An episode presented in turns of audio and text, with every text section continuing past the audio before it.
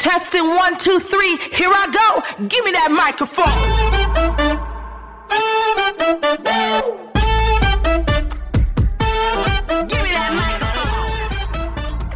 Hello, I'm Sarah Warman, the Purpose Provocateur, and welcome to episode eight of Glad Bitch.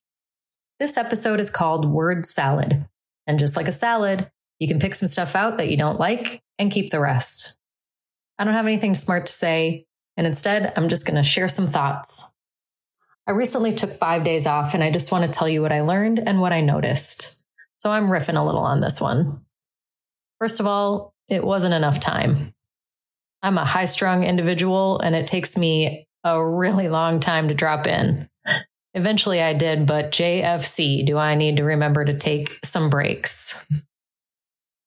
I guess I don't like to let a lot of time go by without hearing myself think. I get a little seduced by the shoulds and the stories about needing to be productive just like everybody else. I find that I need the space to notice what's needed and what's not, or I just keep running on the hamster wheel. Basically, I need to take the time to observe where my energy is going and if it's going in the right place or being used in the best way. One of the things that feels like maybe is a misuse of energy is actually this podcast. It's not a surprise that being honest and authentic is what I'm all about, though sometimes that isn't what happens first, especially when it comes to being honest with myself. But I think it's important that it's always where I end up. So, why is this feeling weird? Well, I haven't really told any stories, which was the original intent. And I'm not funny on here at all but I think I am in real life. So here are some of the questions that have popped into my mind. Am I trying too hard to sound smart? Because I feel like my voice is weird. You guys ever notice in certain conversations and even in certain situations, you don't know if you sound like yourself, whatever that means? I'm like so hyper self aware. Is it that I don't think anyone cares what I have to say? Or is it that I don't care what I have to say? It also takes an absurd amount of time. And I haven't even really started promoting what I actually do for money in any kind of real way yet this year. Then I wondered if maybe I was out of ideas. And I'm definitely not.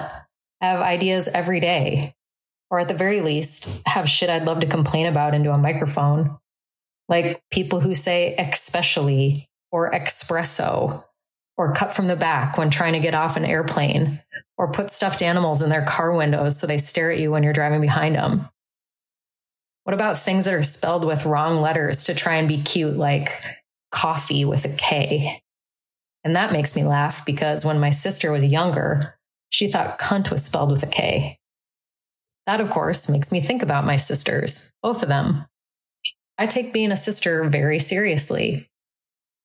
And then it makes me think about my other sisters, like my stepsister that I wasn't very nice to for 30 years, who's actually really cool, or my sister in law, who's incredibly smart and sensitive that I wish I saw more of, or my neighbors that feel like sisters. One I hang out with in my pajamas, and the other is who I would pick to be my cool big sister. I've only been a cool big sister, I never got to have one and then all the other sisters I've chosen in this life. Thinking about sisters makes me think about home. And what does that really mean anyway? I moved away from home 12 years ago. But is home just where I am? Is home a place inside yourself? I feel at home where I am now. Is it where you went to high school? Is it where your mom lives? I think it's probably different for everyone. I think home is wherever you feel the most you and the most safe. It's where you like the pillows. And for me, it's wherever my dog is. Home inevitably makes me think about parents. Is there anyone out there who doesn't have a complicated relationship with at least one of their parents? You don't have to answer that. Which is truly something you start to unpack as you get older. And getting older is awesome in so many ways, but also not. I finally understand why people say youth is wasted on the young. I have so many questions about getting older. Like, is there a certain age when you start talking about how bad current music is and how expensive everything has gotten and that you don't want to wear thong underwear anymore? Because I'm there. I don't want anything in my butt, not even lace. And thinking about things in your butt makes me think about Eddie Murphy and the song Boogie in Your Butt and how I would listen to it on repeat when I was a kid and just laugh and laugh and laugh. I regret that I didn't let myself be more silly when I was young. I thought being a grown up would be a far superior choice, but we all know that sometimes it's not that great. That has me thinking about regrets, and I bet I could do a whole episode about regrets. Speaking of regrets, what about kids? People have been telling me I'd regret not having kids. And I got to tell you, that day still hasn't come. And I don't think it ever will. And this isn't a judgment call on the choice, just it's what's true for me. But if we really wanted to get into a sticky episode, we could definitely talk about judgment what we judge, why, who.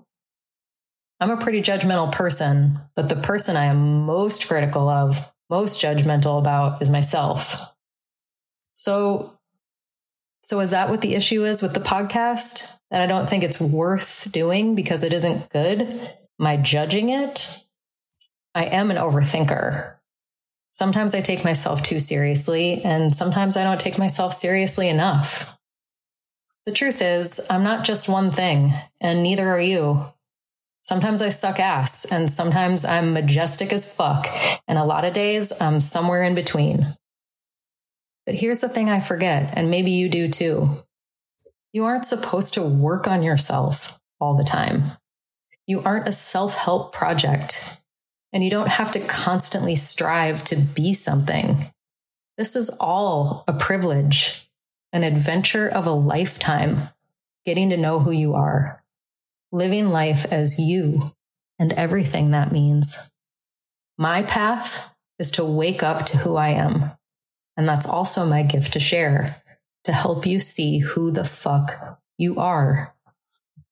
I've said this before and I'll say it again. There are a lot of people selling snake oil out there. People who try to sell you something by making you feel insecure. There is nothing wrong with you. Maybe you don't need to journal every day, write a gratitude list, meditate, and sync your fucking period to the moon to feel good. Maybe you can do whatever you want. Maybe you don't have to want to be a goddess. You can just like jeans and t shirts. Maybe instead of looking around for what you should want, you can learn to relax into who you are. My job is to help you take all this crazy, messy life stuff and help you make meaning out of it. I've done a lot of weird stuff to get to know myself better. A lot. Because I really want to know me and I encourage anyone to do the same. Because even with all the insecurities and fear and embarrassment and everything I've talked about here, I firmly believe more than ever that I want the exact life that I have the life with my problems, my lessons, and my celebrations. I'm learning I don't always follow my own advice, but I should because it's real fucking good. I'm learning I can change when I want to and I'll know if this needs to end or if I need to do the podcast differently. I learned that success to me always means more freedom and ease, that I live in a space where the practical and magical overlap. My best life is with both. That when I look at spaces where I become closed off with commitments or even with people, that I do want to learn to figure out how to soften my jagged edges. The most important thing I've learned, though, is that this podcast has made me want to be a writer. It's a scary thing to say because it's a thing I've never felt qualified to do. But if not now, when? Why is it easier to tell people the things we're bad at than the things we're good at? Or is that just me? I mean, I know I'm a storyteller. I just don't know the best way to deliver the words. My mom always thought I'd be a writer. She still thinks that. I also want to remember that if I'm not having fun, to ask myself, why not?